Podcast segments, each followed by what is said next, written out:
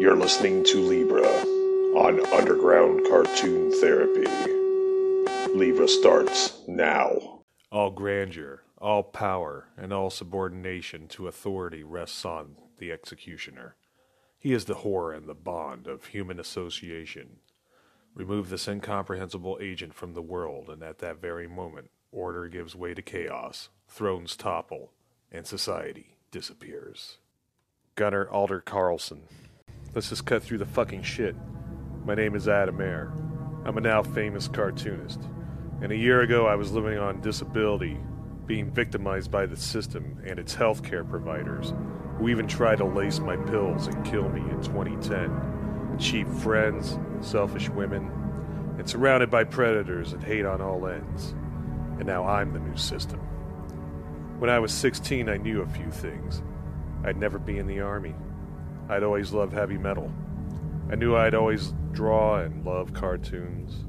I could feel these things a part of me, and in my head, I was always going to be indestructible.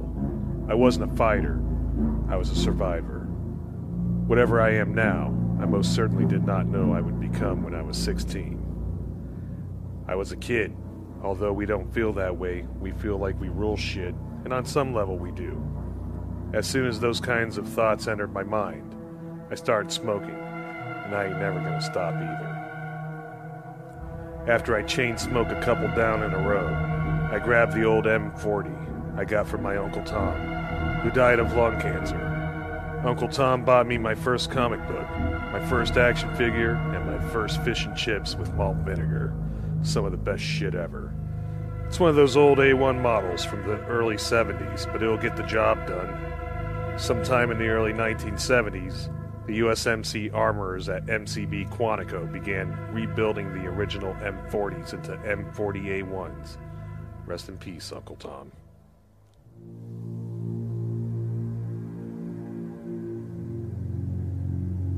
I go to line up the shot from the top of the West Wing building of Our Lady of Angels off of Temple. It's an easy one.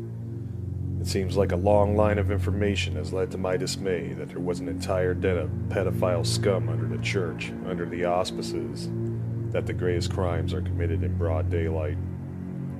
Right now, 30 or so cathedral pastors are finding it to their dismay that 50 stolen children from surrounding areas that have been being held against their wills in rotting cages that I found are suddenly missing and 30 of them or so are going to be coming out of that church very nonchalantly.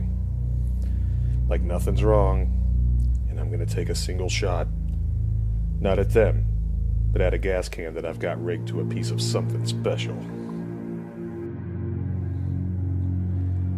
This is my first kill, and that makes it special to me.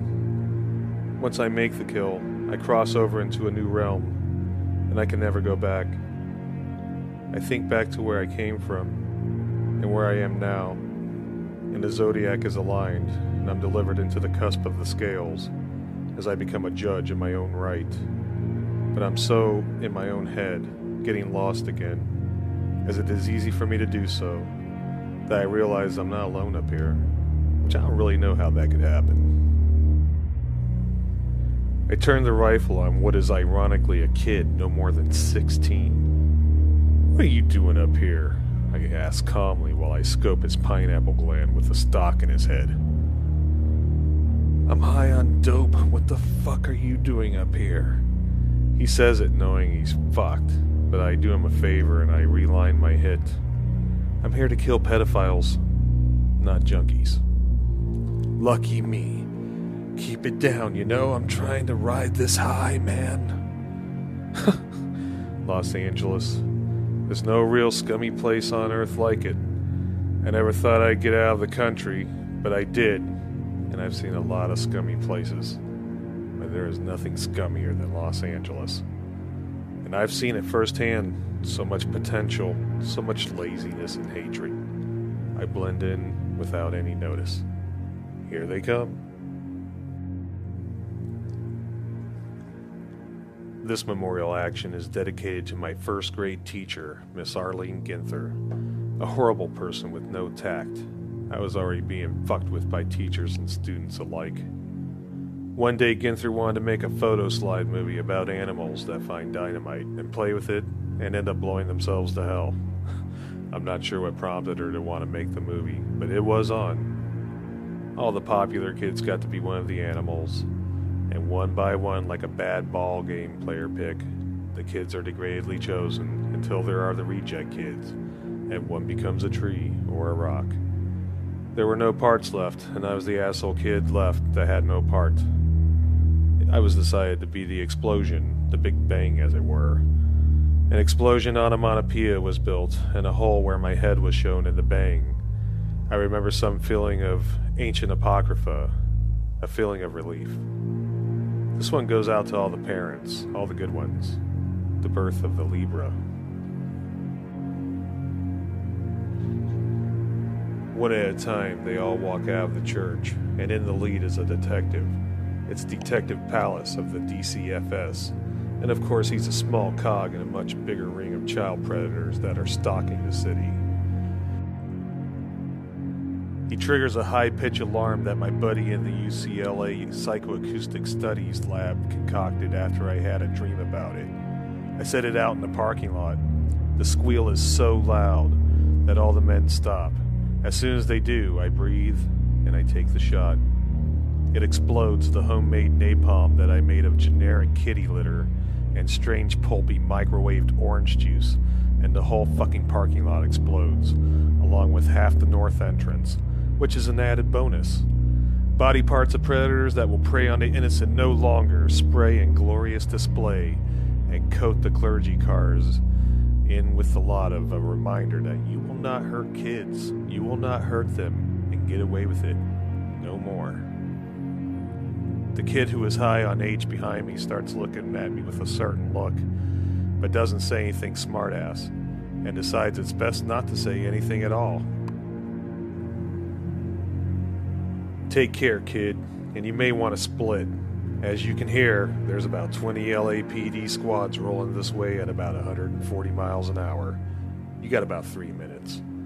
The fate of a large squeal of squads embalms the air and fused with the gas fire that just fried an nth of the Catholic kitty killers whose body parts are crackling in the flames. In a blur, I am gone. And the kid just sits there, and a smile slowly cracks across his face. Rad.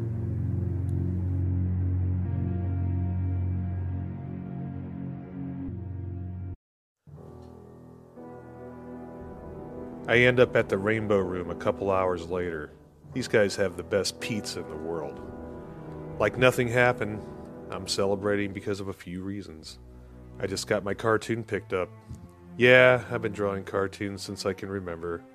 It was November of 76. I was in kindergarten. We had to draw these Thanksgiving heads, and I drew an Indian head, which I felt guilty drawing for reasons I was yet to be exposed to. This one kid named Sidney said that my head sucked. I guess it started there.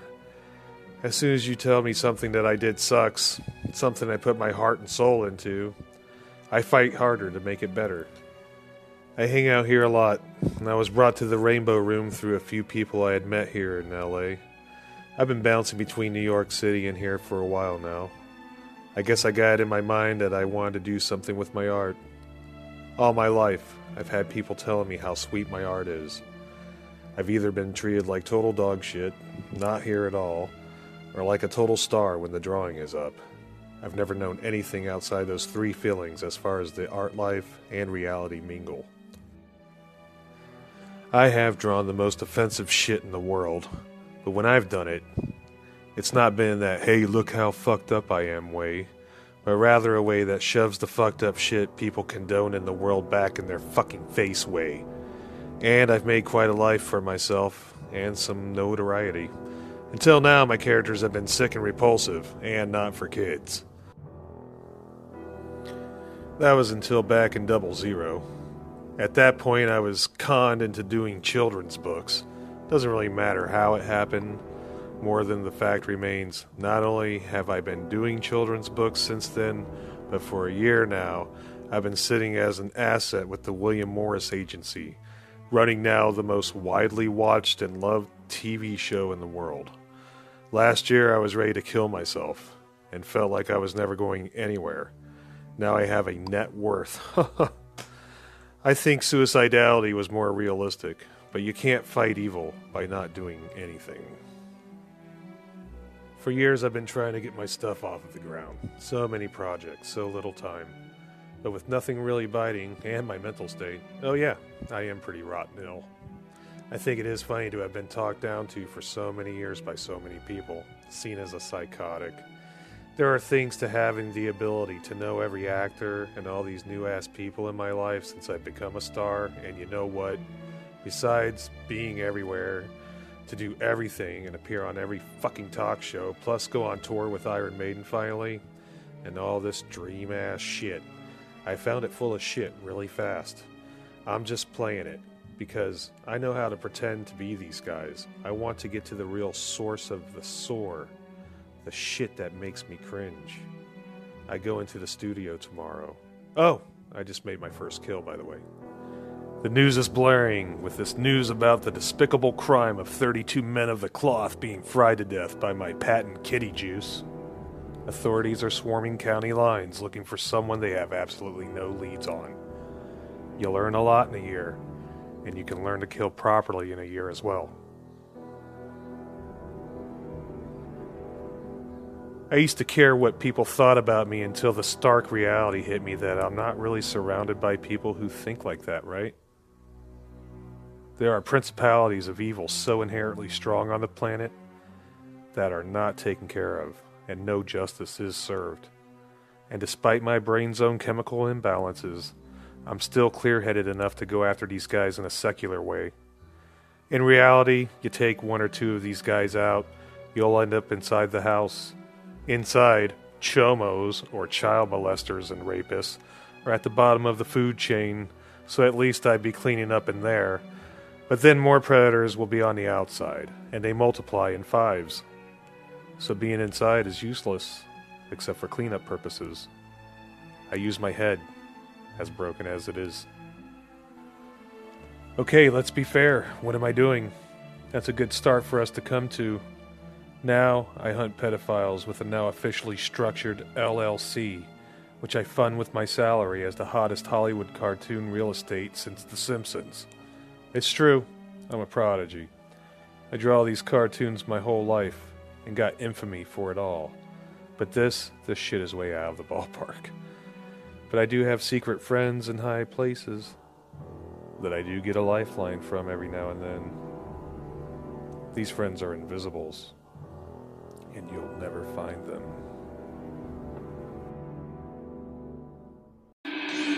You've been listening to Libra on Underground Cartoon Therapy.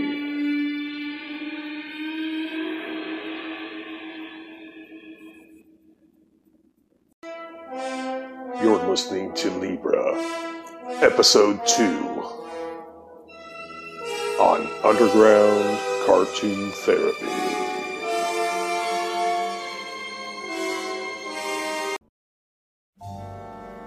I ended up getting a gig through Chase Bank with a woman who has a mother who was my Haitian shaman. Her name is Miss Star. She doesn't talk to me anymore, but when she found me, she found me in the dregs of Berkeley drawing hot in the gallery scene. It was unfulfilling. I found it to be boorish and full of wannabe applicators of the craft. She caught me in the darkness of my being and helped me create Super J, the reason I'm going to be a billionaire this year and now winner of a Harvey Kurtzman Award, and blah, blah, blah, and a bunch of shit I don't fucking care about. Ain't never going to either. I think it was then that I met Miss Starr. She was from Marin County and found me drawing on a naked skate deck with a ballpoint pen that I had ground scored.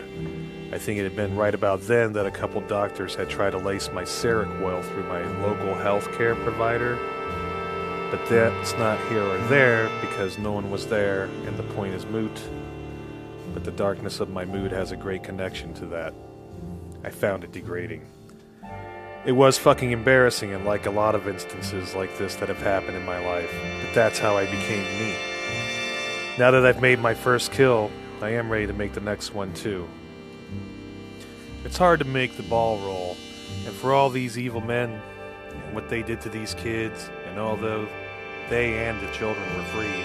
I still cast my prayers of faith that the Creator have mercy, although I never know what the old man is thinking, nor is it my business how he conducts his individual levels of mercy.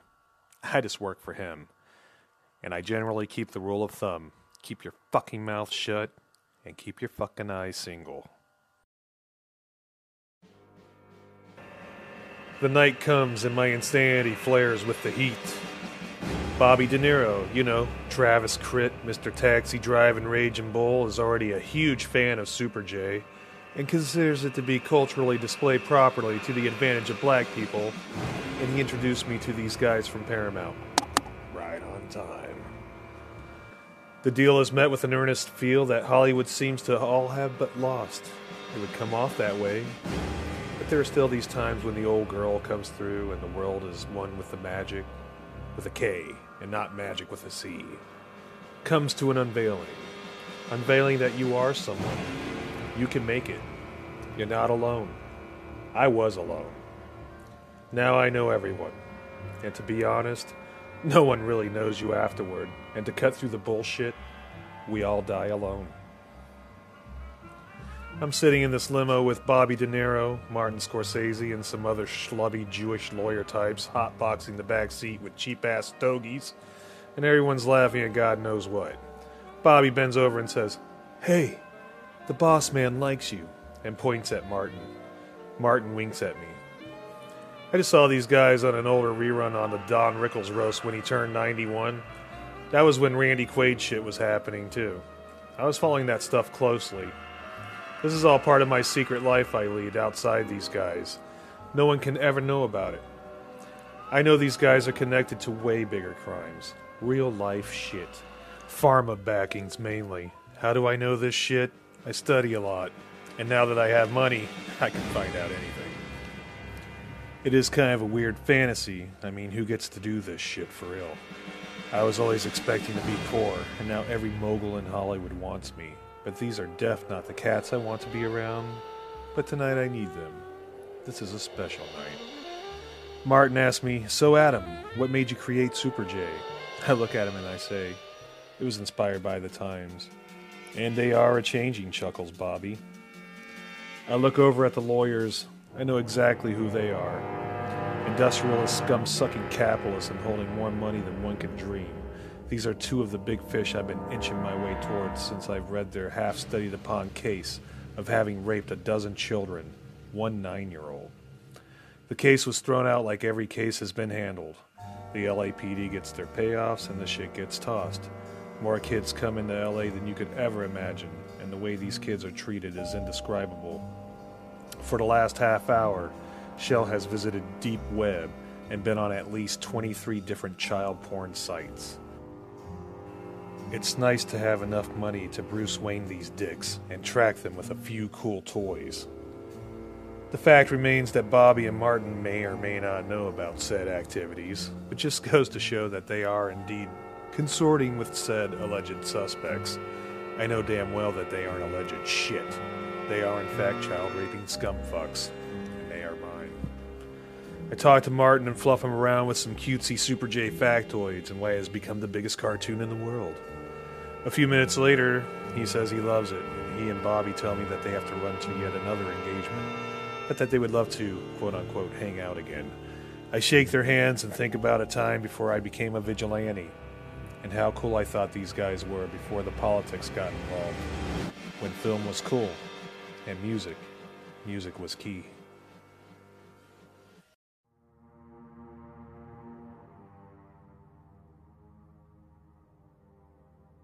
Martin tells me that the driver will see me home. The two lawyers are still in the car with me and are eyeballing me. So, Adam, says Shell, what do you do for fun? I know what he's talking about, and I need to allure him. I don't know. What do you got? Shell whispers something into his buddy's ear while I stare at them with the interest they're looking for. So, would you like to go to a pizza party with us? What kind of pizza? I say with a poker face covering my disgust for what's to come next. Both pepperoni and cheese, says the other lawyer. A high powered scumfuck I have now nicknamed the Weasel. I'm a comic book dork. Every villain needs a name. Let's go party, says Shell, and I just smile. A couple hours ago, at another bland awards banquet being held in my honor, I planted a bug on Shell. I know exactly where he's going now, and I'm going to find out exactly where this place is. We pull up to a Silver Lake mansion, up one of those winded uphill struggles that only a pro limo driver could pull off. On top of a separate drift of land, a gigantic three story house spreads over two and a half acres of moonlit land. Now I got a fix. I reach into my coat pocket and fumble my phone. I got it set on calling me here in about six and a half minutes. We go into the pad, and right away, six men, six big men with guns, are strapped and stanced. They've had combat training too. I get patted down and let in with Shell and his little friend. A couple of curtained rooms later, and the cries of children become apparent. My phone rings. I play it off as Shell looks at me all concerned. Uh huh, I see, yes. Right away, yes. Shell looks at me with a look of disappointment. What's wrong? I'll have to take a rain check, but I'd like to come back again. I'm really sorry, guys, but checks don't write themselves. Indeed, Shell goes out. I catch a cab after some on looking working men eyeball my hasty departure. Well, it looks like I found the beehive, or one of them. I estimate that there are over two dozen kids in that pad, maybe more. I almost have the cabbie pull over. I have to throw up. My nerves are so fucking shot from being around this kind of shit, but I gotta remember, I'm still in my softer stages. I have tea tree oil toothpicks. Inside a matter of minutes, I'm back to normal. The cabbie pulls off to the side on Broadway by Union Station, and I know it's not good. He turns around and I hear him cock back the hammer on a 380. He says, I have a message from Shell. And I blow a hole through the back of where he is sitting, and he turns into a fucking hole too. It's four in the morning, no pigs around. I jump up front, and my body toll goes up one. I drive the car to a lot outside the Greyhound on 7th, and I set it on fire. By the time the fire department rolls in, this car will be Kentucky fried. Plus, I have his teeth, and I wave the jar like I'm talking to everyone in Cinema Land with the jingle of freshly bloodied pulled taxi driver chompers. Now I have a lead. I take the cabbie's phone and I text Shell saying, Job done, and then I trash that too. I turn on my laptop and pull up Shell Weiner, grad from UCLA, and working with dealmaker Skip Brittenham. Shell, the word is Hebrew. It indicates possession and or ownership. It never shows up in the Torah. It has strong metaphoric strength in the position I'm in right now and how he doesn't belong. People that rape kids and exploit them, these dicks fucking write their own names on the shit list. My nerves are so tangled, I decide to load a bowl of ABK, a severely strong sativa strain that's been killing people lately. I happen to like it. I remember when it was popular opinion that weed couldn't kill you, but here we are. I get baked as fuck on it. I do have a cool pad. I got some cool shit. I reopened my toy store, which is located on Sunset. I live in the bottom of my shop like it's some real comic booky shit. I figure if this line of work is your career, why not combine the two and mix the chocolate and peanut butter the fuck up? I love toys, and I have for a long fucking time. Flashback shot number one. In 1992, two dudes are hanging outside a coffee shop in Boulder, Colorado. Adam is the crusty road punk, Nat is the punk that comes from the suburbs. It's good to see you again, man. You too, fucker. Ha Nice leather pants you got there. They're not leather, it's a leather called Helfer. Helfer leather? Yeah, they're just dirty. That's disgusting, man. Damn. Well, do you want to go into the comic book shop with me? No way. I hate comics. What? You draw comics. Yeah, that shit's underground. So? I, I don't care anymore. Come on, man. I'll buy you a comic book. No time for toys right now. I have some kids to save. I created a tactic to initiate tonight, one I haven't used, since this is my first time I'm using it. Duh. I just finished my new suit. It's made of an industrial strength weave of hemp that serves better than Kevlar. I have it registered under DuPont as a microwave militarized industrial weapons grade protection. Easiest billion I'll ever make, and it came right out of a comic book, more or less. I just call it Hemplar, and it does the job. minimal bruising. Kind of tickles when you're getting sprayed with autos and junk like that. My mask is awesome too. I got this from a dream as well. It's the Libra symbol. I thought it was clever, and when you see it, you know the scales are being brought in for your ass. All of what I am made up it comes from the raw root of honesty that I read in a comic book or that I saw in a comic book related TV movie piece. Oh, absolutely. And make no mistake, Jack Kirby is my favoriteest comic book dude in the known galaxy. Now let's go kill some ped bags. Outside the Silver Lake mansion, I had left Shell and the Weasel earlier. You can taste the inland sea salt that comes over 20 miles to reach my nose and soothe my palate. I am ready. There's two big motherfuckers outside the house that weren't there earlier. I'm not sure, but I take out my Glock with a new suppressor that I had attached to it. Snip one, snip two, and both bodies fall to the ground. I slip through the inside, and there are two dogs. I pull out my trank gun and lay down two hefty Dobermans to sleep. One guy sees me, and I take the shot with my tranky. Mistake. Now, if I run across more dogs, I'm going to be that one short. Yeehaw! I take the shot with a butcher knife that I find on the counter adjacent to me. I throw it underhanded and it goes right through the guy's skull. Blood spurts and I take my Glock and shoot him in the neck anyway. And his tongue falls out of his throat. I go for my FN Herstal FNX9 and blow this motherfucking asshole's knee to shreds. He throws up on himself because he has chondromalacia, don't you, you son of a bitch? I shoot three more assholes with a Glock Gen 4 and waste a fucker with the bun end of my old Glock, which I end up smashing his nose inward, and his teeth fly all over the place. Blood has covered the walls, and I've been walking a straight path to where these kids are. An alarm goes off huge across the house. It took a few minutes, and I was kind of hoping for more, but I'll take what I can get. One guy shoots me in the back of the fucking head, and it fucking hurts. It's not fucking wet, so that means this Hemplar shit is fucking working as I realize it, closing the door. I'm going to keep trucking through, and I know that Weasel and Shell the Possessor are still here. There's no way out. I hear a landmine go off on the side of the house. Whoops, won't do that again.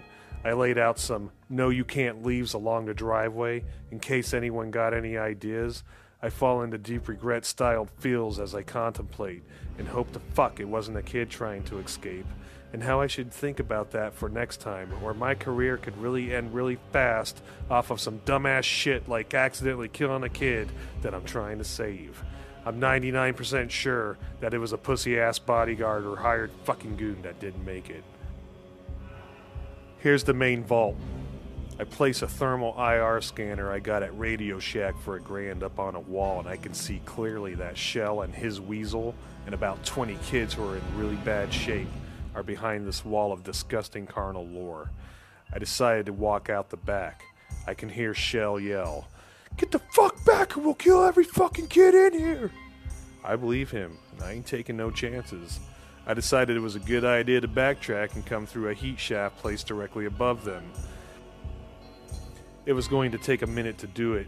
I end up squirming through a shithole shaft backwards above their heads, and I make no sounds doing it. I can see that they're getting more nervous by the second, and that it wasn't a good idea to get heard, and to hurry the fuck up at the same time because when dicks like this get nervous, innocent victims have a tendency to take the back blow. I come out looking like a slow motion Play Doh factory squeezing in a sweet steak style and I silently and unbeknownst have to take the shot backwards. Ugh! I take two shots to kill Shell and the Weasel, but firing the gun backwards here on my first mission working for my new boss was weird, and I had to place the bet that a kid wouldn't get hurt. I end up saving every kid but one. It really hurts me too, because I couldn't save this little guy. Shell and the Weasel have raped this kid so bad, he bleeds internally and I am unable to stop him from his loss. He dies on the way to Kaiser, where the Children's Hospital is in Los Angeles, less than 10 minutes away, and where I leave the kids in a van that I'm driving right now, and slip back into my old Nova and slip out of this Hemplar while I wait for the right personnel to show up and assist these children to safety from across the parking lot. I do fall into tears, but not until I get home.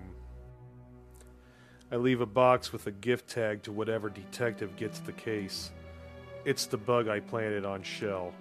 There's enough info on there to lock up Shell's boys for a long time, but it won't be from Shell's own mouth. Not in this lifetime, not ever. It's 7 in the morning. I have a Cartoon Network meeting with this dick who busts everyone's balls no matter who they are. It's just one of those hot spots, not a good hot spot that one comes across in the business out here. Listen to them yak. Talk to your agent. Talk to your multiple lawyers who are feeding off a vein of money blood. Like bad skeeters is what my grandma Sugar used to call them.